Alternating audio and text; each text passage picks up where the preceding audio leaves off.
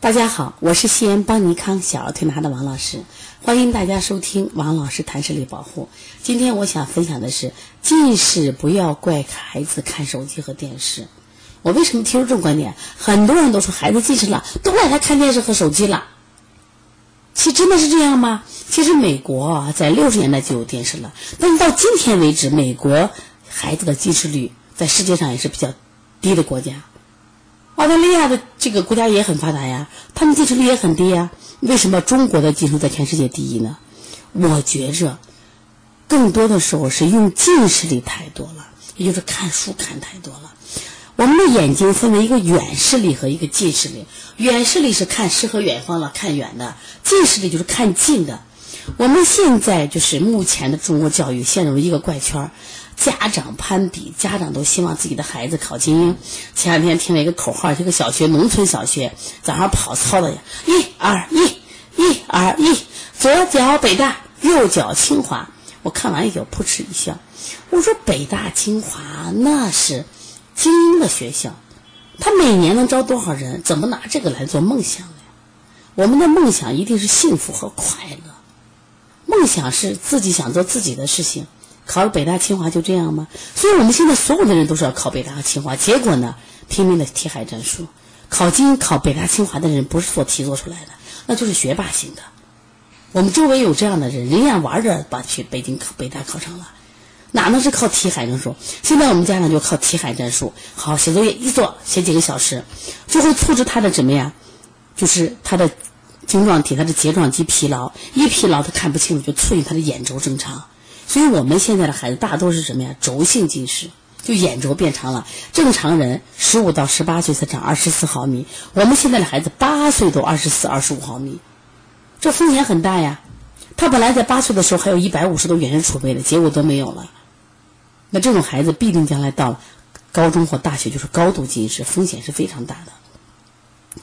那么因此呢，我们现在要关注的不光是说不让孩子看电视、看手机，能不能从这种。烦就是忙的学习压力中解脱出来，有的家长是这样解脱的：孩子不是写完作业了，好了，你玩会儿去吧，玩啥去？玩积木去，玩积木也是近视了呀。好了，你去看会儿书去吧，看书也是近视了呀。好了，你去弹会儿琴吧，不写作业了，孩子看书都用的是近视了呀。用近视了就疲劳嘛，你应该啥也别玩，出去转一会儿去，远眺一下，这才是对的了嘛。我们一般在看电视和手机的时候，家长都限制。不能多看啊，对眼睛不好。因为你都知道看久了眼睛不好，但是你往往忽视一点，看书多了照样会近视。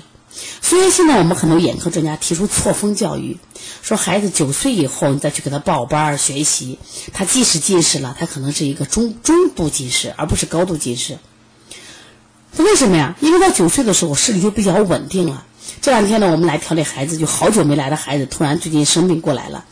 一个六岁的，一个六岁半的，两个一测，嗯，双眼一点二，双眼一点五。我说六岁的孩子最好最好不能超过一点零，这个一点零，你的你都一点二一点五了。我说你看着办吧，孩子高度近视，而且两个妈妈也都是高度近视。我说你看风险大不大？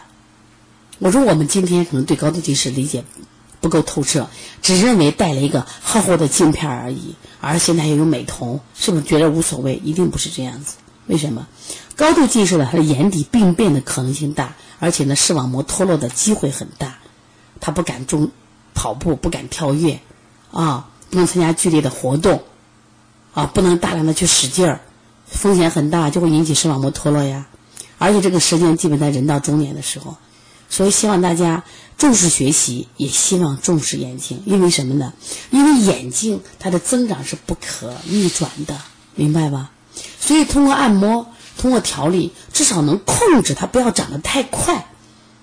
通过至少今天我听了我的分享，多带孩子参加户外活动，还给孩子学习的时候进个定时，二十分钟休息一会儿，一定要休息一会儿，千万不要把他学一门技术那么小的孩子当做他现在很大的事情，不是这么大点孩子啊！我觉得更多的是身心健康更重要，一定要学会解压。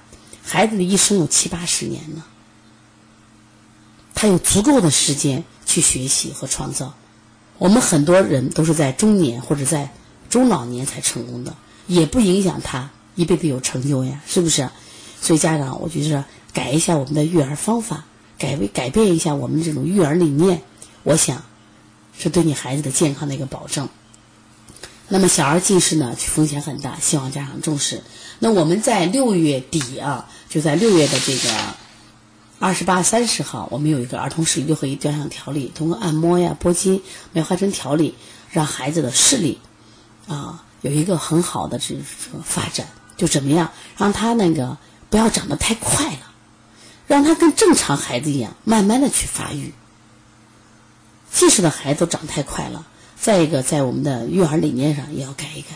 我希望大家呢能通过学习，能掌握一门技术，保护好孩子眼睛，也能够通过听王老师分享，改变你的育儿思想，让我们的孩子健康快乐。